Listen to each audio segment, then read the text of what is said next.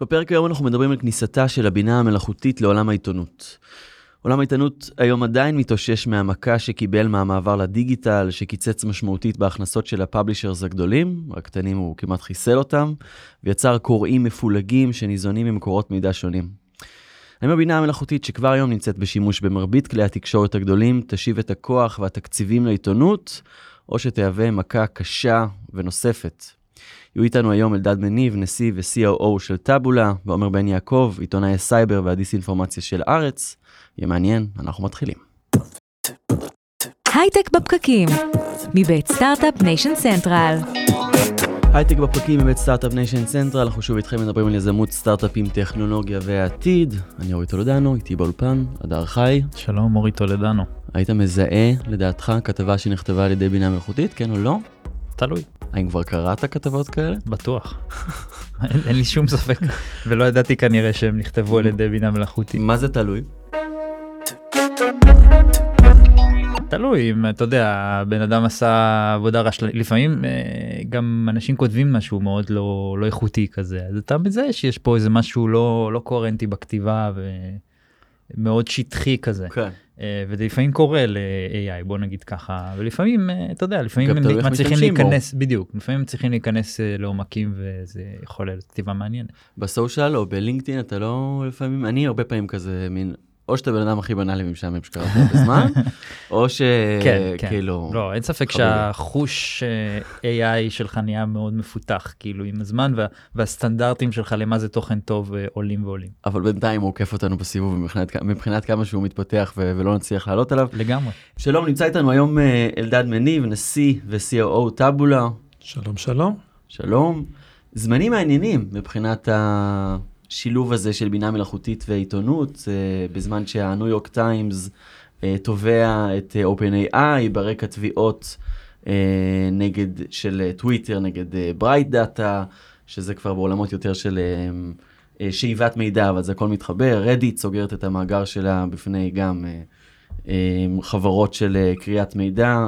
אפל מצד שני, במו"מ עם ה publishers שאמור דווקא להסדיר את השימוש בדאטה, אז יש לנו פה קצת את ה-good cop וה-bad cup של אה, עיתונות ו-AI. exciting times. מאוד מאוד. מודל עסקי שהולך ומשתנה בצורה קיצונית ל publishers. כן, publishers בכלל, כמו שאמרת, עברו תהליך אה, קשה מפשוט לייצר תוכן ולמכור עיתונים ברווחיות אדירה לעולם digital, אה, ואז הגיע social media, ופתאום הקשר ללקוח, לקורא, נהיה דרך ה social. וה brand של ה publisher הלך ונעלם. מה שאנחנו רואים דווקא לאחרונה זה שהאנשים, כמו שעדי אמר, מזהים יותר ויותר מה זה תוכן אמיתי, איכותי, ומה לא. עשינו איזשהו סקר כזה לפני כמה חודשים, וגילינו שאפילו הצעירים בינינו יודעים לזהות תוכן לפי המקור שלו ומייחסים אמינות הרבה יותר גדולה למה שמגיע מ publishers איכותיים. זה מפתיע אותי אגב המסקנות של המחקר האלה, כי, כי גלילה ב- ב story, בפייסבוק, בטיק טוק לא עלינו.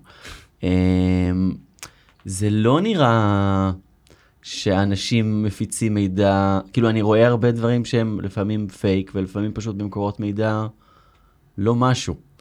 וכנראה שיש הבדל בין הנוחות של הגלילה ושל הצריכת תוכן לבין ההבנה של מה באמת אמיתי ומה לא.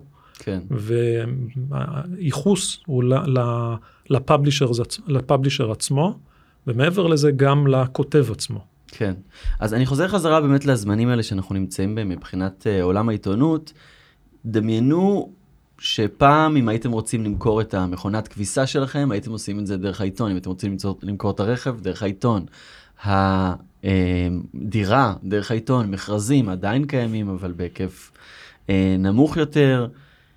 המון מהדברים שהיו הלחם והחמאה של עיתונים נעלמו לחלוטין, וגם מהבחינה הזאת מקורות ההכנסה נורא הצטמצמו. כי פעם זה היה המון אנשים שמספקים, אה, דיברתי על זה עם איזשהו עיתונאי אה, מוביל, הוא אמר 50% ממקור ההכנסה של עיתונות זה היה כל הדברים האלה שנעלמו במעבר לדיגיטל, וזה הגיע מהמון אנשים, ופתאום עכשיו אנחנו תלויים הרבה יותר במפרסמים. אה, ואפשר להגיד באיזשהו מקום שעידן הזוהר של העיתונות נגמר. או שהוא פחות, או ירד. כן. אז לפי דעתי הוא ירד דרמטית, אבל הגענו לנקודת אה, מפנה שיכולה להיות לטובה ולרעה. אני מאמין שהיא תהיה, שהיא תהיה לטובה. דבר ראשון, אנחנו רואים שפאבלישרס מתחילים לחזור מרק פרסום לגיוון מקורות ההכנסה. כלומר, גם ממכירות. מקומרס, גם מ subscribers, ומתחילים לגוון את הנושא הזה, ומתחילים להסתכל על הערך הכולל של, של קורא שמגיע אליהם, ואיך להשתמש בו. אבל מעבר לזה, ה- ה- ה- היכולת האמיתית של, של publisher זה יצירת תוכן. והעולם החדש הזה שאנחנו נכנסים אליו של Generative AI עושה מהפכות בנושא הזה, ויכול להיות uh, כלי, uh, כלי, כלי מאוד מרשים בשבילם לשנות את התמונה לטובה. אז בוא נחזור גם ממה שהתחלנו, כי, כי באמת אה, התביעה הזאת של ה-Times נגד אה, OpenAI, זה מתחבר למגמה כללית יותר, שגם דיברנו עליה פה הרבה בתוכניות, כן. שברגע שמאמנים את כלי הבינה המלאכותית על מקורות מידע פתוחים ולא משלמים שום תמלוגים באיזשהו אופן, זה כמו אה, שיש דשא ולכולם יש כבשים וכל הכבשים יכולות לאכול מהדשא בצורה חינמית ואז ברגע שכל הכבשים אוכלות מהדשא אז אין הבעלים דשא. של הבעלים של דשא. הדשא מתחיל לתבוע את כל כן, מי ש... אז זהו, זה, יש הרבה תביעות בהקשר הזה, מזל שזה לא כבשים ודשא וזה משחק אנושי קצת מורכב יותר. אה, אבל זה זמן מאוד מעניין שבו הטיימס בעצם אומרת, אה, גופים כמו OpenAI משתמשים במידע שלי, ואחר כך מהווים תחרות כנגדי. אז הם כבר בעצם בכתב התביעה אומרים, יש פה תחרות בין אה, מנועי ה-AI לבין, לביני פאבלישר המוביל בעולם. אז, אז התביעה עצמה, אם מסתכלים עליה, יש בה כמה מרכיבים. יש מרכיבים, הייתי אומר, פחות מעניינים. למשל, ש- שה- שה-OpenAI מגיעים למידע מאחור, מאחורי ה-Paywall. כן. אז זה גם היום, מי שרוצה להגיע ולעקוף את ה-Paywall יודע לעשות את זה, גם OpenAI יכולים לעצור את זה. אז יש תביעות, חלק מהתביעה הם דברים יותר אה, טכני. ט- טכניים ו- וטריוויאליים. החלק העיקרי זה האם, אה, וחלק נוסף שהוא גם די טריוויאלי זה ש-OpenAI לוקחים משפטים, מילים, של, מילים, רצף מילים, מצוטט, וזה בעצם קופי-רייט, אז גם את זה אפשר למנוע. השאלה אם הלימוד, אם אני הולך ולומד בתור בן אדם וקראתי תוכן ועכשיו ייצרתי תוכן, האם עכשיו טיימס אותך, יתבעו כן. אותי? לא. לא כל כך. אז האם, האם את המכונה זה יתבע? אז מנסים לתבוע עכשיו. האם צריך לשלם תמלוגים כמו על מוזיקה, על כל שימוש, על כל נגינה? יכול להיות, ישתנה המודל העסקי. אבל אני חושב שוב שהמרכיב העיקרי פה זה שיש דווקא הזדמנות ל publishers. שאלה מה ניו יורק טיימס עכשיו עושה עם Generative AI כדי להצליח אה, להפיץ יותר את התוכן שלו ולא פחות, ולא לחסום ולהיסגר, אלא לפתוח את עצמו. מה למשל ההזדמנויות שלדעתך יכולים... אה, אז יש פה הזדמנויות עצומות. אם, אם נתחיל במקרה הכי בסיסי, היום למה, למה אנשים בסושיאל מדיה וברשתות חברתיות בכלל, הכל מותאם אישית. ועוד שאם אני הולך לאתר של עיתון, זה, זה מאוד מאוד כן. כן. שטוח. כן. אם עכשיו, עם טכנולוגיות של Generative AI, המהות היא כתיבת התוכן.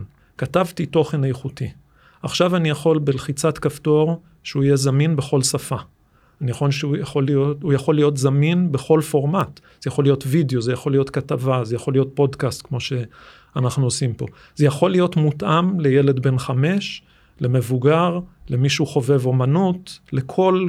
זאת אומרת, אותו תוכן שאותו כתב. כת- יצר, בעצם אני יכול לקרוא אותו ולקבל אותו מונגש בצורה אחת, ומישהו אחר יכול, ב- מיועד לי באופן ספציפי, ומישהו אחר יכול לקרוא אותו בצורה אחרת. אז, אז בואו רק נחשוב כמה יותר אני אצרוך תוכן איכותי, שגם ככה הוא איכותי, אם עכשיו הוא יהיה מותאם לי אישית, עם אותו תוכן בסיסי, אז, אז זה מאפשר לפאבלישרס בעצם גישה ללקוחות בצורה שלא הייתה להם ו, ו, ולא קרובה לזה זה אפילו. קצת אבסורד אגב שזה לא ממש קורה עדיין. זאת אומרת, זה שאתה ואני נכנסים לגוף חדשות ומוצאים שם את אותו דבר. את אותו דבר באותו זה הסדר, נשמע לי כמו רעיון לסטארט-אפ. אתה בואנה? זה כל כך קל לזהות שאני קודם כל ניגש לספורט ואתה קודם כל ניגש לפוליטיקה, זה זה הזיה שזה לא...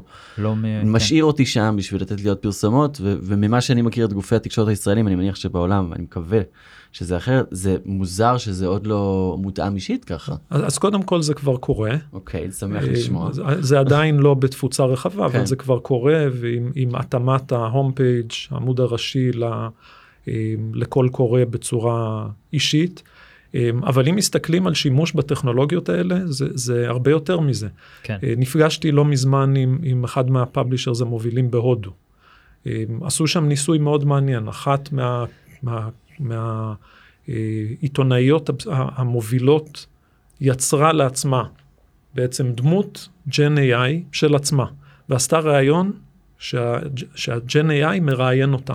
כלומר, היא מר- מראיינת את עצמה, כאשר צד אחד שלה זה, זה Generative AI של עצמה, מגניב. והשני זה היא. ודרך אגב, עשו את זה לשני הצדדים. פעם אחת ג'ן AI היה המראיין, או המראיינת פה, פעם שנייה היא הייתה המומחית, ו- והעיתונאית ראיינה את המומחית ג'ן AI. כן. אז, אז זה המקום, אגב בווידאו, בטקסט? בווידאו. לחלוטין. כן, עם אבטאר, כן.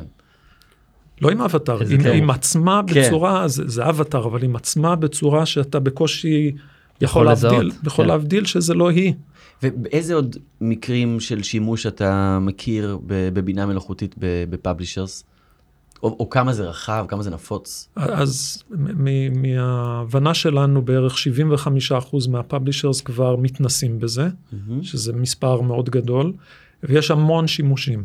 יש שימושים, בכלל אם מסתכלים על העבודה העיתונאית, יש עבודה של מחקר ובניית התוכן, יש, יש process שלם של אה, מבניית התוכן ועד ההפצה שלו, אה, ויש אה, אופטימיזציות. ומשתמשים בזה לכל אחד מהתהליכים. למשל, דוגמה אחרת, עם publisher אחר שנפגשתי איתו, יש בן אדם שכל מה שהוא עושה, עיתונאי מוכשר, שמייצר ניוזלטר. מה זה אומר? אוסף את הכתבות, עושה סיכום קצר ומפיץ פעם ביום או פעמיים ביום את התוכן. כן. לחלוטין אפשר לעשות את זה, וזה כבר נעשה בצורה ממוכנת לגמרי. ה-Gen AI לומד מה הכתבות הכי מעניינות, מסכם אותם בקיצור ומפיץ אותם ואפילו עושה את זה פרסונלי. אז יש המון שימושים. תן לי דוגמה לעוד שימושים. שימוש, שימוש נוסף זה ממש ל- לעבודת מחקר. אני, אני בעצם עשיתי את המחקר שלי, ועכשיו אני אומר, תייצר לי את התוכן עצמו על בסיס, לא תייצר לי משום דבר, שזה אחד הדברים המטרידים, אלא הנה עשיתי את העבודת מחקר, תארוז לי את זה בסגנון שלי, בצורה שלי, בתור טיוטה ראשונה. כן. כמובן גם יש הרבה עבודה יצירתית, לצורך העניין אני מחפש איזושהי דוגמה טובה לאיזה סיפור שאני פותח איתו את הכתבה, ואני אומר, אוקיי, תספר לי על משקיע מפורסם שעשה את טעות חייו, ואז הוא יביא לי, אני כמובן אצטרך לבדוק שהוא לא ממציא סיפור מקסים, אה, אבל אחרי שעשיתי את זה הוא יכול ממש לגוון ולהפוך את הכתיבה שלי להרבה יותר מעניינת. אין סוף דוגמאות. כן, אז פה יש דוגמאות גם הפוכות, שאמרת על אה, לוודא. כן. אז למשל, אה, סינט הגענו למצב שבעצם היו כתבות רבות שנכתבו לחלוטין על ידי ג'ן AI, ולא עברו בקרת איכות, פשוט שגויות ועם מידע לא נכון. כן. אה, CEO של ספורטס אילוסטרייטד, שאגב, כבר לא... במקרה של סינט זה פשוט נחשף כי הם קוראים הבינו שזה מכיל כתבות, מידע לא, לא אמיתי. נכון, ובמקרה אחר, שכולל את ספורטס אילוסטרייטד, הלכו דרך עוד יותר רחוקה, ו, ו, ו, ו, ובעצם עשו את זה כאילו עיתונאי כתב את זה, המציאו שם, Hmm. עם סיפור כיסוי, כלומר, ניסו לעשות את זה, ניסו להסתיר את זה. כן. זאת כנראה טעות מאוד חמורה, כי אמינות, במיוחד אם אתה רוצה לייצר אמינות כעיתונאי, אז, אז להסוות מי אתה ומה אתה, טעות זה- זה, זה קשה, טעות. כי זה גם אחד הערכים הגדולים של הפאבלישר, ששם אתה יכול עוד איכשהו לסמוך על מה שאתה קורא, אם אתה קורא ממותג, איזה- ודרך אגב זה, זה מעלה לי קצת את התהייה לגבי אה, יצירה של badge של אמינות לצורך העניין, כי יש פה, יש כל כך הרבה תכנים מזויפים, או תכנים שאתה לא יכול לסמוך עליהם, או כל מיני דברים, איך, איך אפשר לזהות מה, על מה אני יכול לסמוך? אז דווקא פה ההזדמנות, כי, כי ה publishers המובילים, יש להם את ההכרה כבאמת עיתונאות אמיתית. ו- ואם אנחנו אומרים שיש טרנד באופן כללי, שאנשים מתחילים יותר ויותר לזהות את ה publishers, אז ככל שהפאבלישרס האלה מזוהים כמשהו אמין, הם יכולים לקבל מקום יותר ויותר מרכזי בעולם כזה, שאתה לא יודע מה, מה מה, מה, מה יוצר על ידי רובוט, על ידי טכנולוגיה, על ידי בן אדם, אז דווקא השם והאמינות הזאת הופך להיות כלי ליתרון היחסי הגדול ביותר שיש לפאבלישרס על פני כל גורם אחר. כן, ואנחנו עכשיו בימים של מלחמה, כשהמלחמה הזאת, בגלל שהכל מצולם, חלק גדול ממנה היא מלחמה תודעתית, לדעתי זה חלק גדול יותר במלחמה בהשוואה לכל מלחמה אחרת, לפחות שישראל לחמה בה. כן. איפה רואים את האפקט הזה של אמינות, דיסאינפורמציה שהיא חלק מאותה מלחמה, והאם בינה מלאכותית קשורה גם לזה? שוב, אז אני חושב שברשתות החברתיות, ששם אין, אין בעצם פיקוח, בעל בית, אין כן. פיקוח, אין, כל אחד ממציא לעצמו ומפיץ וזה הולך ומופץ. דווקא פה, למרות שכישראלים אנחנו כועסים לא מעט על עיתונות זרה כזאת או אחרת, עדיין, אה, גם כשהם מפיצים דברים שהם קצת מוטים, הם מוטים, אבל הם עם, עם איזשהו מקור של אמינות ברמה, עד רמה מסוימת. הם לא יכולים לחלוטין להפיץ את זה, ואם הם טועים, הם נאלצים אחרי זה להגיד, טעינו במשהו. אז המושג הזה של אמינות, כמובן שעיתונות יש לה עדיין להגיד- פרספקטיבה, בדיוק, חשוב להגיד, אחד יש אה, לו אה, תפיסה. אה, כמו שזאתי מהרווארד, אה, depends on the context, הנושא הזה של איך אתה מציג את, ה, את המציאות מאוד משפיע על תפיסת המציאות ותפיסת ה- הדבר ש, שאותו קראת כרגע, ובסוף אנשים מה- שהם קוראים זה את הכותרת העליונה, אז אתה יכול לקחת אה, סיטואציה מסוימת ולהציג אותה בהרבה דרכים שונות, והפייק של הסושיאל מדיה וכל הדברים האלה משפיע ומקצין גם את אותם עיתונאים וגם את האנשים שבסוף אלה שאמורים להיות אה, אה, אמונים על המנגנוני פיקוח האלה. אבל בוא לא נהיה תמימים, העיתונות כעיתונות התחילה והייתה תמיד מוטה. הייתה לנו תקופה של אה, 20-30 שנה שבעצם דיברנו על עיתונות אובייקטיבית. אבל מה זה אובייקטיבי? נכון, אין יש לי אובייקטיבי. דעה ימנית או שמאלית, יש לי דעה כזאת או אחרת, אין, אין בעצם אובייקטיבי. לגמרי. השאלה אם אני מביא עובדות, אם אני עושה תחקיר אמיתי, אם, אם יש אמינות מאחורי זה, אחרי זה על זה אני שם את הפרספקטיבה שלי. אני חושב שברגע שמנסים להפוך את זה ל... אנחנו אובייקטיביים לחלוטין, זה, זה נהיה גם אה, משהו שהוא לא באמת אמיתי. נכון, אני חושב אבל שיש פה איזשהו מנעד כזה של אה, כמה אתה מכניס, כמה אתה מנסה להכניס את האג'נדה שלך כדי לשנות את, את התפיסת מציאות של אנשים, לעומת כמה אתה מנסה לפחות או שואף לייצר איזשהו, אה, וג... אה, אבל זה גם להיות. נאמן לעובדות. וכמה זה מוצהר גם. לצורך העניין, כמה אני כן, אומר, כמה אני אני אומר, עיתונאי. מהצד נכון. הזה של המפה הפוליטית, או אני עיתונאי אובייקטיבי. נכון.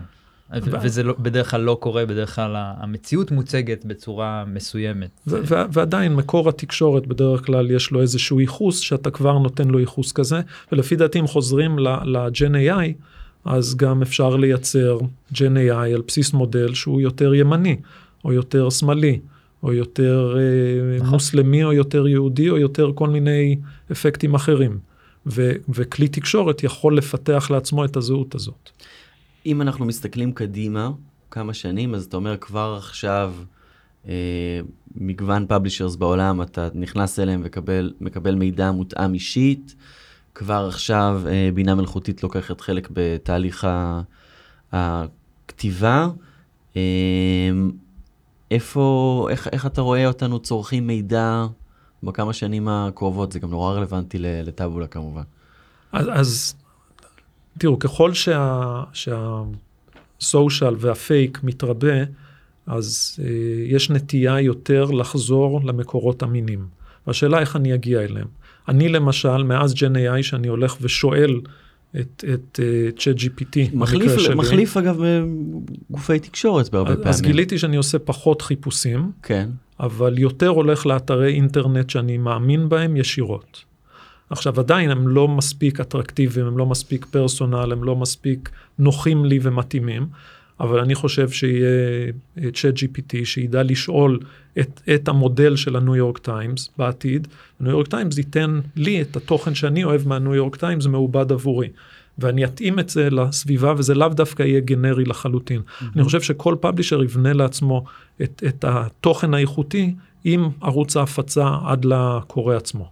זאת אומרת שהמגמה הזאת שכבר קיימת, שגופי תקשורת הופכים קצת לגופי, לגופי טכנולוגיה, ואנחנו רואים שהם מעסיקים יותר ויותר מפתחים ויותר מפתחים שיודעים לעבוד עם אה, גרפיקות וכאלה, אתה אומר שהמגמה הזאת תגדל עוד יותר, כך שאנחנו נוכל ממש לקבל איזה briefing מותאם אישית בהתאם למה שאני רוצה לקבל באותו הרגע?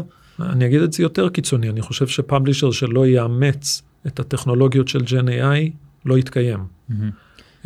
גם מבחינת אפקטיביות, גם מבחינת צריכת, דרך צריכת התוכן של הלקוח, זה פשוט, אה, זה, זה קיומי.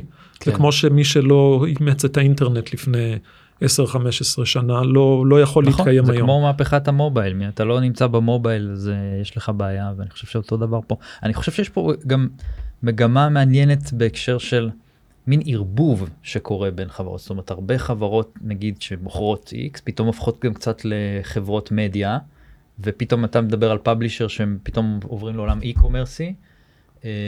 והופכים להיות חברת טכנולוגיה כן. קצת אז פתאום קצת uh, חברות מתחילות טיפה להתערבב ואתה יודע בסוף חברה רוצה לייצר תוכן ולהיות גם גם סוג של פ, מיני פאבלישר כזה כדי לשווק את עצמה מה בדיוק קורה פה. אז, אז אני חושב שהטכנולוגיה מאפשרת לעשות הרבה אבל כל אחד צריך לשאול את עצמו איפה היתרון האיכותי שלי כי אני באמת כל אחד יכול לעשות הכל אז אם חוזרים לפאבלישרס יש להם יתרון שאי אפשר להתחרות בו ביצירת. תוכן איכותי, בלעשות את המחקר, בלעשות את הראיונות עם אנשים אישית ולקבל את המקורות מידע, להביא תוכן שאחרים לא יכולים להביא על ידי חיפוש ו- ו- ופשוט עיבוד מחדש של מידע. אז לקחת את זה ולהשתמש בדבר הזה כדי לבנות תכנים איכותיים ותכנים uh, שהם, שהם יותר אפילינג, שהם פשוט יותר מעניינים ויותר מתאימים. יותר עמוקים, עם תחקירים יותר uh, עמוקים שאנחנו רואים פחות ופחות לאורך השנים, זה אני מקווה ש, שגם נזכה לראות. Uh, תודה רבה לאלדד מניב, נשיא ו-COO טאבולה.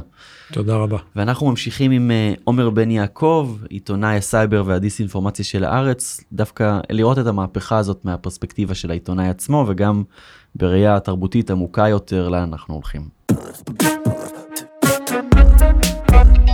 אז אנחנו ממשיכים עם עומר בן יעקב, עיתונאי הסייבר והדיסאינפורמציה של ארץ, חבר בדסק התחקירים הדיגיטלי השירות החשאי, מגיש הפודקאסטים זו דעתי על כל פנים עם מיכל צורן, משם אני מכיר אותך, והיסטוריה אינטלקט... אינטלקטואלית קסה, האמת שיותר מדויק, משם אני מכיר אותך. אה, איך כל הדבר הזה שדיברנו עליו רלוונטי מבחינת העיתונאי, mm. שפה יש לך כמה כובעים, כן. גם כעיתונאי שמשתמש בבינה מלאכותית כן. או לא, וגם כמי שכזה קצת חוקר את הנושא. אז, אז אני אפתח ואגיד שאני כאילו, אני, כיף נורא, אלף כל תודה שהזמנתם אותי, כיף לי לבוא לדבר על AI, כי אני חושב שזה Buzzword מאוד מאוד גדול, ואני כן uh, מזדהה כבן אדם שהוא נקרא לזה אנטי אנטי אינוביישן במובן הזה, זאת אומרת, אני, אני, אני, אני מאוד סקפטי שבאים ואומרים לי יש פה משהו חדש בסדר גודל שאי אפשר בכלל להאמין, כי ככל מישהו, אני חושב כמו הרבה אנשים מעל גיל 30, שמתי לב שזה קורה כל כמה שנים, אבל הבינה לא נכון. זה אחרת. הבינה המלאכותית היא בגדול לא אחרת בשום צורה, היא פשוט לא עוד המצאה טכנולוגיה, כן. ויותר מזה אפילו הייתי אומר, השאלה היא מהי בינה מלאכותית היא שאלה מרתקת, כי כל מי שמכיר היסטוריה של טכנולוגיה יודע שבגדול יש דברים שמכונים AI, בגדול משנות ה-60, והבדיחה שלי זה שאלה של כמה אתה מוכן להזנות את הביטוי artificial or intelligence בשביל להגיע ליעד שאתה באמת עומד בו. אבל, אבל יותר לגופו של עניין, אני, כן. כיף לי להיות פה, כי אני מ-team humans, אני מהאגף האנושי, אני חושב שידע uh, צריך להיות דבר שבני אדם עושים ויוצרים, ואני מאוד חושש מה-AI, uh, אה, מהבינה המלאכותית בהיותה סוכן של יצירת ידע אקטיבי בעולם, ואני חושב ש...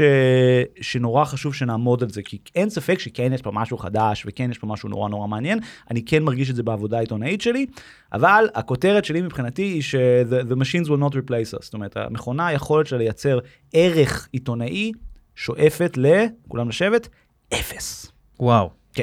איזה, איזה פצצה הוא הפיל פה על ההתחלה. עצם זה, שחבל שאנחנו מתווכחים על ההתחלה, אבל כן. עצם זה שעושים שימוש בבינה מלאכותית, משמע שיש לזה כבר ערך בעולם העיתונאי. ואני יכול להגיד לך אפילו שאני לא בא לכתוב... לא, בעולם העיתונאי, עצם זה שאני בא לכתוב כתבה ואני משתמש באיזושהי דוגמה שנותנת לי בינה מלאכותית, mm-hmm. ואני בודק אותה והיא נכונה, והסיפור הפך להיות מעניין יותר, ולכן גם יותר אנשים קראו אותו. משמע נתן לי ערך בעולם העיתונאי. אבל אתה רוצה להגיד, אני, אני כבר מבין לאן אתה הולך, אתה אומר, עיתונאים ממציאים מידע, יוצרים בוא, מידע. בוא, בוא ניקח שנייה צעד אחורה. ו- בבקשה. ו- ו- ונבין שנייה איפה כל הדבר הזה. א' כל אני, אני כן אהיה ישר ויגיד, אני כן משתמש ב-AI. זאת אומרת, לדוגמה, אני לא טוב ב social, אני עושה בעיקר כתבות תחקירים. שהן ארוכות, אנשים לא קוראים דברים ארוכים, ואני משתמש בצ'אט GPT או whatever, אני מכניס לו טקסט ואומר לו, תקצר לי את זה לשרשור ויראלי מצליח, ואז אני עורך את השרשור הוויראלי הזה. גם קצת דברים של data scraping אני עושה. אבל אני חושב ש... data scraping, תתעכב על זה קצת, אני איזה בעצם, דוגמאות? זאת אומרת, לדוגמה, אני חושב שכן, העולם הטכנולוגי הזה, שאני, שוב, אני מאוד נזהר בעולם של להגיד AI, כי יש פה הרבה דברים אה, ש, שהם הרבה לפני מה שהציבור תופס כ-AI עכשווי היום, נקרא לזה ככה, okay. אוקיי. ושגם עוזרים לנו. זאת אומרת, לשם הדיון, זאת אומרת, חשוב להגיד את זה, כן? האלגוריתם של פייסבוק, שאיתנו כבר עשר שנים, הוא גם AI. נכון. אוקיי, אז, אז והוא נכנס... נראה לי כן, אני, אני חושב שאנחנו יותר מדברים על השימוש הכללי בג'ן AI נכון. ליצירה. אה, מדברים על מהפכת UX. זאת אומרת, זה שעכשיו אני יכול להשתמש בזה. אתה יודע מה, אתה יכול, אתה יכול להגיד את זה, אבל בסופו של דבר אני מדבר על, ה, על היכולת של הבן אדם מהשורה mm-hmm. להשתמש ב-AI כדי ליצור, כדי ליצור וליצור תכנים, כן, מאפס. אמ, שהם חדשים. אין בעיה, ואני חושב שברמת, זה בדיוק העניין, זה, זה המקומות שהשיח ההייטקי הישראלי, ובכלל בעולם מאוד מרגיז אותי. אפשר לנשח את מה שאתה אמרת, mm-hmm. בלי לטעון את זה באינסוף אידיאולוגיה שהסאבטקסט שלה היא חדשנות. כלים טכנולוגיים עוזרים לאנשים. זה נכון בגדול מאז ימי הביניים. השאלה היא מה הצורך לבוא ולהגיד שיש כל שנייה משהו בסדר גודל חדש. עכשיו, אני, אני מזהה פה... הסיבה שזה מכעיס אותי, כי זה הסיבה שאנחנו לא מצליחים לפקח על הדברים האלה. כי באים מנכ"לים ומסבירים לנו שהם המציאו דבר שהעולם לעולם לא ראה. ולכן כל מודל פיקוחי, חוקי שאנחנו מכירים, הוא פשוט לא רלוונטי. עכשיו, בעיניי זה שטויות, כי, כי, כי יש, זאת אומרת, כל הזמן טכנולוגיה מתקדמת וניתן לפקח על הכל. מה שאתה עכשיו תיארת לי, הוא שנייה, הוא מהפכה של הנגשה. בעצמך תיארת את זה. תיארת לי מהפכה היא של... מהפכה מאוד חשובה. אין בעיה, בס... אבל היא לא מהפכה טכנולוגית ואין לה שום קשר לחדשנות. אה, זאת אומרת, לא משנה, תראה, מה זה לא משנה? זה, זה, זה, זה כל לא, העניין. זה, זה לא משנה, כי בסוף, בסופו של דבר, אתה בא ואתה אה, גרמת למצב שבו הבן אדם הממוצע אה, משתמש ב-AI להרבה דברים לי, ב- חדשים שנייה, שלא שנייה, השתמשו, שנייה. ההנגשה פה היא חשובה. שנייה, בוא נעשה כי אם הטכנולוגיה הזאת הייתה קיימת ואף אחד לא השתמש בה, אין, אין, אין לזה שום משמעות. בוא, בוא שנייה באקט של יושרה תענה על השאלה כן. הבאה. מה יותר משמעותי בהיסטוריה של עיתונאות? מה שאתה תיארת לי עכשיו או המצאת המעבד תמלילים? אני כאילו okay, מה, מה הקשר ל... מייקרוסופט אופס והיכולת לייצר טקסט באופן דיגיטלי מהפכה הייתי אומר פי עשר. המצאת הדפוס היא המהפכה, נכון? אמת, נכון. ובכל זאת אנחנו מתכנסים פה לדבר על האירוע הזה כאילו מדובר על מהפכת הדפוס. אני חושב שיש הרבה כאילו אני חושב שיש הרבה מהפכות uh, שקרו ב, בעולם שיש להם. המצאת ה-HTML היא להערכתי פי 200 יותר משמעותית מהמצאת ה generative AI. אוקיי. אמיתי, ברמת ה zoom out. למה? כי ההנגשה של ה-AI כרגע היא יכולת לעשות scaling מכל מיני תהליכים שכבר קורים להערכתי 20-30 שנה. לדוגמה, המקום הזה של, של באמת להנגיש לציבור כלים טכנולוגיים, המקום הזה שבכלל של, נקרא לזה, לייתר את הסוכן האנושי ולהקל בעזרת כלים טכנולוגיים. אז בוא תתמקד בהקשר הזה, כי, כי אנחנו לא נתפזר עכשיו לדבר כן. על כל העניין של בינה מלאכותית, אלא רק בהקשר של עיתונאות. כן, בטח. מהבחינה הזאת, הסוכן האנושי, אמ, שאתה אומר שנשחק לאורך השנים, דיברנו על זה לפני כן, לפני שפתחנו מיקרופונים. אמ, נאמר פה מקודם המילה תוכן, אני חושב שזה מאוד קשור לזה. היא אמרה? נאמר? אני חושב שדווקא עד כה לא נאמר, לא אמרנו תוכן. אני חושב שהמנכ"ל של הטבולה השתמש בביטוי אה, של הפאבלישרס, יש יתרון בזה שהם מתמחים ביצירת תוכן איכותי. עכשיו, אני חושב שהאמירה הזאת היא נורא נורא נורא מדויקת, אבל אני חושב שהיא משקפת גם איזושהי בעיה שיחנית. אנחנו לא מתמחים בלייצר תוכן איכותי, אנחנו עושים עיתונאות. מה שקרה זה שב-30, 40, 50 שנה האחרונה, קרה תהליך שדווקא המרקסיזם מאפשר לנו להבין אותו באופן טוב. תהליך הפשטה. זאת אומרת, הרעיון של, של, של, קונט, הרעיון של יצירה הפך להיות מ"אני סופר", "אני תסריטאי", "אני משורר" לאיזה קטגוריה אבסטרקטית שנקראת תוכן, שניתן לנהל אותה כ vertical, ואז יש יוצרי תוכן. לדוגמה, יש אנשים שעושים תחקירים איכותיים, שאולי יזכו בפרסים, ויש אנשים שמשבחים, שמשבשים בחירות באפריקה על ידי זה שמפיצים פייק ניוז, אבל זה הכל אינסטנציות של אותו דבר, של תוכן. בכלל, יש אנשים שכותבים טקסטים שנועדו לעזור לייצר SEO, ובעצם קהל היעד של הטקסטים האלה הוא, הוא, הוא, הוא גוגל, הוא כן, רובוטים, כן? כן? אומרת, אז עכשיו הרעיון הזה שתוכן הוא דבר מופשט, הוא, הוא חתיכת קפיצה שלא ברור על מה היא בדיוק עומדת, ו- ואני חושב שזה... מה אתה אומר תוכן זה דבר מופשט? זאת אומרת, אני ספציפית, המילה תוכן עושה לי אלרגיה, כי זה מחזיר אותי לזה ש... זה מאוד כללי, בוא זה, נגיד. זה empty vessel, זה כלי ריק שצריך למלא אותו ולא כך שאני יש הבדל בין לייצר תחקיר שמראיינים 150 אנשים על אלימות מינית על לאורך הגבול בעזה, לבין לכתוב uh, טקסט שהוא אגריגציה של keywords, uh, שנועד להגדיל נכון. קליקים למכונת גילוח ביצים. עכשיו, בעולם של היום אין הבחנה בין הדברים האלה, והם מופיעים תחת אותו ורטיקל בלינקדאין שנקרא content creators, אני כאילו high quality content creator, כי אני עיתונאי ב-legacy newspaper, ומי שעושה פרסומות למרידיאן, למכונות גילוח הזה, הוא, הוא low level content creator, אבל, אבל זה לא נכון, אנחנו עושים שתי דברים מסוגים שונים. נכון. אני מייצר עובדות חדשות בעולם, אני כמו אקדמאי, אני כמו חוקר, והוא... aggregating ו-regurgitating existing facts. עכשיו, ההבחנה בין שתי הדברים האלה היא כאילו אנקדוטלית, אבל היא בגדול לא אנקדוטלית. היא ההבדל בין לייצר זוהמה באינטרנט ו pollution, לבין לקדם... אז בוא שנייה נחזור לבינה מלאכותית בהקשר הזה. בינה מלאכותית אוספת מידע ממקורות שונים, יודע לעשות לו אגרגציה. נכון. מבחינה הזאת, אתה אומר. עיתונאים Mm-hmm. שונים, כי הם לא אוספים רק תוכן, הם מייצרים מידע. לגמרי. ואני אפילו הייתי נותן מטאפורה יפה, זה ההבדל בין ויקיפדיה לניו יורק טיימס. זאת אומרת, ויקיפדיה הוא דבר מדהים, כי הוא מסכם ידע קיים. ואני גם חושב שכמו שהרבה אנשי דאטה והרבה אנשים גם הגות, לסכם ידע קיים זה דבר ענקי, אני גם לא חושב שזה בטל, אין לזה משמעות. אבל יש הבדל בין לסכם מידע בשביל להנגיש אותו לציבור, כמו שוויקיפדיה עושה עם מקורות, כן? לבין פשוט לסכם משהו שנראה כמו כל הידע האנושי ולהקיא את זה החוצה. אני בעבודה העיתונאית שלי שואף לעשות משהו מסדר אחר לגמרי. אני מנסה לדבר איתך ואיתך ואיתו, להצליב את זה ולייצר עובדה חדשה בעולם. אני מנסה לייצר אובייקט שיזיז אותנו קדימה ולא היה קיים לפני שאני נכנסתי לתמונה. מה הופך אותי לבר סמכה לייצר עובדות? שאני עובד עם מתודה. אני מדבר עם אנשים, אני מצליב פרטים ואז אני מפרסם תחת שמי עם הייחוס. אני אומר, אה, אה, כך נודע לארץ לפי שמונה מקורות שונים שבקיאים בדבר. הלכתי, אספתי מידע ודחפתי אותו ננסה רגע לדייק לנו כי אני רוצה באמת להבין את, ה, את, את הצורה שבה אתה חושב על הדברים. נסה לדייק לנו מה ההבדל, ה, מה הופך אותך ל, ל, שונה מלצורך העניין ג'ן AI שעכשיו יצר אה, מאמר חדש mm-hmm. שלא היה, לא היה קיים בעולם והצליב כמה מקורות כן. ועשה את המחקר שלו. ובעצם יצר פה משהו ש... שלא היה קיים. אז אני חושב שיש א' כל רמה בסיסית ביותר של סמכות, זאת אומרת היכולת לייצר באמת עובדה חדשה בעולם היא דבר, הוא, הוא, דבר, הוא, הוא סטטוס חברתי, כן? זאת אומרת מי, יש אנשים שמותר להם לייצר מקורות, נכון? זאת אומרת אם אתה באקדמיה, אתה, אתה יכול לפרסם פייפרים, הפייפרים האלה, המחקרים. זאת אומרת אתה אומר קודם כל זה עניין של... אה, סוציולוגיה. של, כן. מאה אחוז. לגמרי, אוקיי. דבר שני, יש פה גם עניין מהותי, זאת אומרת אנחנו מנסים, זאת אומרת שוב, אנחנו, אני מנסה לדבר על עיתונאים או עיתונות שהיא, שהיא לא אגרגטיבית, כן? זאת אומרת עיתונות שהיא, שמנסה להזיז קדימה. אנחנו מנסים לייצר עובדות חדשות בעולם שהן מעבר לסינתזה של עובדות קיימות. אני אקח דוגמה מאוד איכותית ומאוד מאוד קיצונית, כן? אבל, אבל נגיד, אה, אני וגור מגידו מטעם דה מרקר ואני מטעם הארץ מעורבים בתחקיר ענקי על סוכני ה-disinformation. Uh, צוות חוך. צוות חוך, אנשים כן. שמשבשים בחירות ל- ל- לזה. התחקיר הזה בנוי גם על מידע קיים באינטרנט, אבל גם על זה ש- ש- we went undercover. ופגשנו את האנשים האלה, ודובבנו אותם, וצילמנו אותם בסתר, ואז הצלבנו את זה ברמה עיתונאית. ואז נוצר עולם חדש, שבו אנשים כמו אורי יודעים להגיד, אה, ah, ממודיעין פועל חברה של ישראלים שבשם צוות חורכה. Mm-hmm. אין עולם שבו מכונה יכולה לעשות את זה, לא באיזה רמה נסיבתית של כאילו, או אם רק ייתנו להם עוד מיליון דולר לפתח, לא יכול, היא לא יכולה לעשות את זה. למה? כל העניין של המודלים של הלמידה הוא סכימה או, או למידה מאוד עמוק, עמוקה ומשמעותית של מה שקיים, ואז היכולת לחקות את זה. יצא השבוע איזה פריפרינט, אני, אני, אני כן עוקב הרבה אחרי מחקר AI, פריפרינט על זה שככל שעובר זמן, המודלים של השפה, המודלים של ה-AI, בעצם האיכות שלהם יורדת. מה הכוונה? זאת אומרת, אם אני מפתח מודל, נגיד ב-2022, הוא פצצה במהלך 22.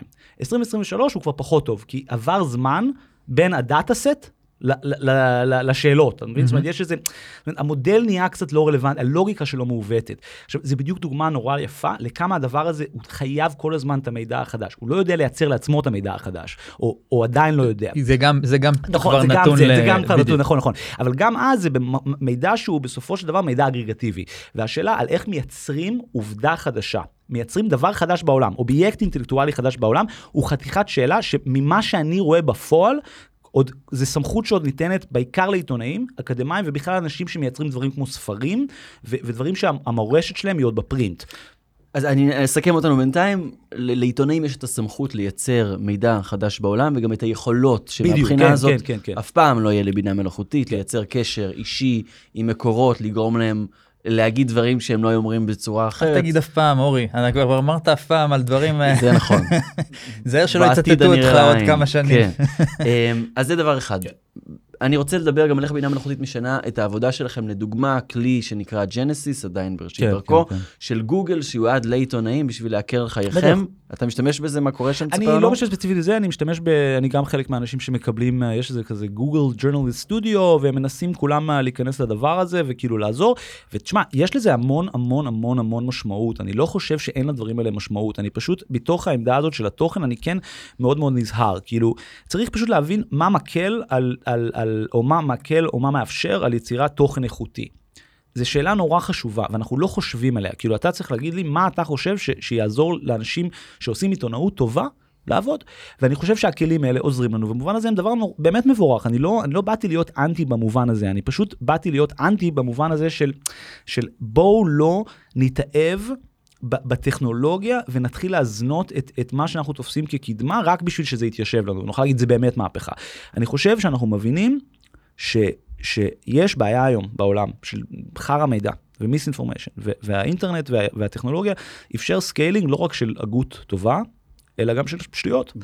האינטרנט בעיקר של שטויות. כן, עכשיו השאלה של איך מצמצמים את ה signal to noise ratio, הייתי אומר שהיא אולי אחת מהשאלות הפוליטיות החשובות היום בעולם. עכשיו, זה שפתאום כולם ממש בעניין של איזו תוכנה מרשימה ככל שתהיה, שיודעת לחרבן החוצה טקסטים בכמויות אדירות, שערך האמת שלהם הוא גבוה, נמוך, מה זה משנה, כאילו, מין, באמת אני שואל, מה זה משנה? אה, אה, מישהו ביקש את הדבר הזה, למישהו חסר תוכן באינטרנט, מישהו מרגיש שכאילו אין מספיק אנשים שמזיינים במוח בטוויטר, שכאילו, אנחנו עכשיו צריכים זה, אתה קודר, אתה עובד בצ'אט GPT דיקוד, אחלה, מדהים, אתה עושה עם זה קצת מחקר, מדהים, זה עוזר לך, מייעל לך תהליכי עבודה, אחלה, אבל זה נכון לגבי מחשבים ב-20-30 שנה האחרונות. אז תעטוף לנו את זה בצורה רחבה יותר, אני נותן לך גם, אתה יכול לקחת 500 שנה אחורה אם אתה רוצה. אני חושב ש... אה, אה, שוב, אני מבחינתי, כאילו, כשאני אה, בא להסתכל על האינטרנט ועל הדברים האלה, אני, אני רואה תהליכים שהם הרבה הרבה יותר ארוכים מ-20, זאת אומרת, אנשים חושבים שהאינטרנט התחיל ב-1995, זה לא נכון, האינטרנט התחיל בשנות ה-70, הפנטזיות על האינטרנט התחילו בנאורות, אם לא אפילו בימי הביניים, אפילו שאנחנו מדברים על דברים כמו רוזטה סטון, כן, אבן שיודעת לתרגם הכל, זה פנטזיות ראשונות של אינטרנט. באמת על 500 שנה אחורה. לא, באמת, לא לייבניץ, לייבניץ, לייבניץ, לפני, בימים הראשונים של המהפכה המדעית מדבר על לייצר מחשבון או, סוג של טכנולוגיה שיכולה לחשב אמת. איזשהו דבר שמייצר שקילות בין לוגיקה לאלגיברה, דברים שיעסיקו את האנושות עכשיו 300-400 שנה ויניחו את הקרקע למהפכת הטכנולוגיה. עכשיו, כשאתה מסתכל על דברים... ש... ב... אגב, בהקשר הזה, בינה מלאכותית כ... כמשהו שעושה fact checking, mm-hmm. זה אחלה שימוש. סופר הכרחי שיכול גם לשפר אמינות של גופי עיתונים. לא, הוא לא. הוא יכול לחתור, הוא יכול להמשיך לחתור תחת המעמד שלי ושלך. זה, זה, זה, לשם רציתי לקחת את זה. אנחנו, הבעיה בעולם היום היא לא בעיה טכנולוגית. זאת אומרת, אני לא, אין לי כעיתונאי, נורא חשוב להבין את זה. זאת אומרת, אנחנו כל, זה, זה נורא תרבות הייטק. מייצרים פתרונות לבעיות שלא קיימות לאנשים שלא ביקשו את הפתרונות האלה. טכנולוגיה לא יכולה לפתור הכל. בוא ניקח לדוגמה את מה שקורה עכשיו עם המלחמה. כמות היוזמות, החמ"לים של ההסברה שקמו בשלושה חודשים האחרונים, כמות הטכנולוגיות שנועדו לעזור לישראלים להילחם על שמם הטוב, הוא ענקי. אף אחד לא מעלה על דעתו שיש בעיה יותר בסיסית פה לגבי ההתנהלות שלנו ואיך אנחנו נתפסים כדוברים, כן? זאת אומרת, אם אנשים לא מאמינים לנו, אני לא מדבר עכשיו על עמדותיי הפוליטיות.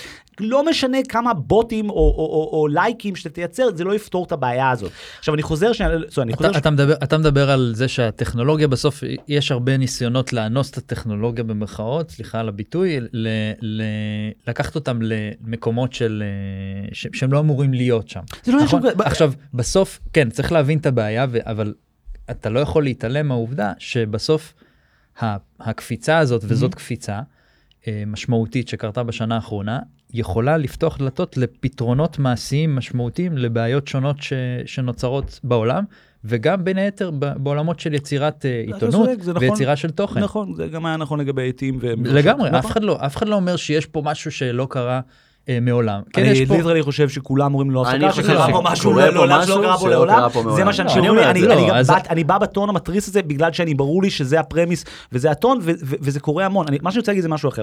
יש שאלה, שאתה עושה את הזום אאוט הזה, וזה מה שאני בעצם מנסה להגיד. שאלה, מיהו סוכן הידע ומיהו הסוכן המרכזי של ההיסטוריה. התשובה שלי היא בני אדם, אוקיי? בני אדם הם המרכז של הדבר הזה, זה מה... הם יצרו את כל הדאטה הם... שעליו אה, לא, אומן ה... בוא נזהר עם המילה הזאת, בני אדם יצרו את המידע. את, את ה-knowledge. דאטה שממ... זה מידע. לא, לא, שני, שני, okay. שני, שני. אנשים יצרו את ה-knowledge שממנו נגזר information, שממנו יש דאטה ש-machines can learn. זה בדיוק הנקודה. אוקיי. אנחנו פוסט נאורות, מבינים שה-unit המרכזי של האינטלקטואל, או של ה-unit המרכזי של ההיסטוריה הוא ספרים, הוא knowledge. knowledge is made by humans for humans, סבבה? עם הזמן אנחנו עוברים shift ל-information, כן? information זה כבר משהו קצת אחר, ו-information, הקהל יעד שלו הוא לא, בדיוק, הוא לא בדיוק בני אדם. זאת אומרת, זה כבר אנחנו נקרא לזה בעולם של הסטטיסטיקות, זה כן בני אדם, אבל אתה כבר צריך כלים חישוביים נורא מתקדמים. אתה צריך סטטיסטיקאים, נכון? תחשוב על סקרים פוליטיים. אתה צריך כבר כלים מתודולוגיים בשביל להתמודד עם, עם הסוג הדבר הזה. זה שונה מספר, זה שונה מנאום, זה שונה מטענה, זה שונה מ-paper אקדמי, כן? היום אנחנו כבר בעידן של הדאטה. עכשיו, העידן של הדאטה הוא בעיניי באמת מפחיד, כי הוא, הוא, הוא מצד אחד הוא באמת מדהים, זה נגיד מהפכה ענקית, זאת אומרת, זה אני מסכים, המעבר לדאטה ב... נקרא לזה 30-40 שנה האחרונות. אבל דאטה לא קשור אליך כבר. אתה לא הקניין של הדאטה, אתה לא הצרכן של הדאטה, אתה בעצם סימפטום של הדאטה, זה די מעניין. זאת אומרת, דאטה, אנחנו היום חיים ב-economy, שבעצם האובייקט המרכזי שמייצרים אותו, הוא מייצרים, זאת אומרת, מחשבים מייצרים משהו בשביל מחשבים אחרים.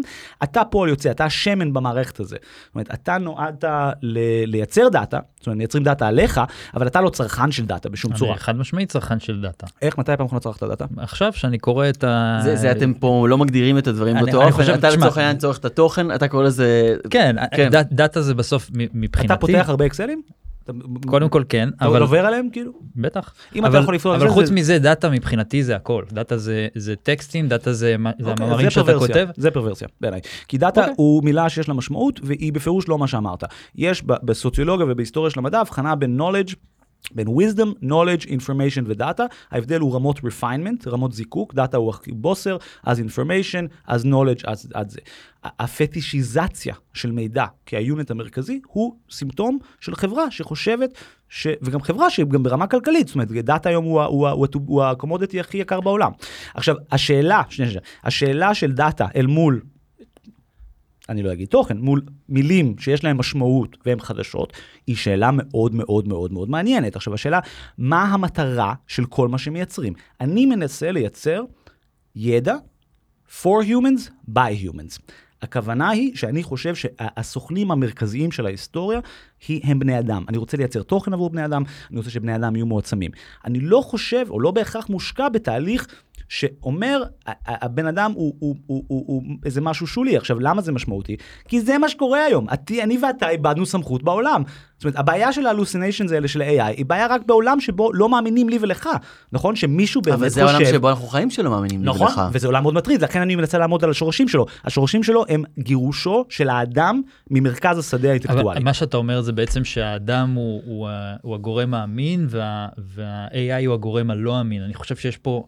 אה, בני אדם שמייצרים גם תוכן שהוא בעצמו לא, לא אמין, זאת אומרת כבני אדם. נכון. יש פה יצירה אתה צודק, של פייק. נכון, נכון, נכון, נכון, אז... אבל הלוגיקה היא, היא שאלה משמעותית, כן? זאת אומרת, נגיד, נגיד ש, שביבי אומר, אומר ומשקר, כן? אתה מבין למה הוא משקר, אתה אומר, אוקיי, הוא נוכל, וזה עמדותיו הפוליטיות. זה לא היה שלי.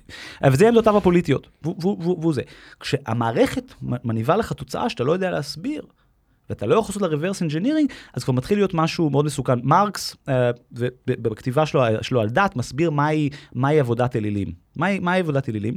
היא לקחת שלושה חודשים, לקרות עץ, לבנות אותו כפסל, ואז להעמיד פנים שזה אלוהים.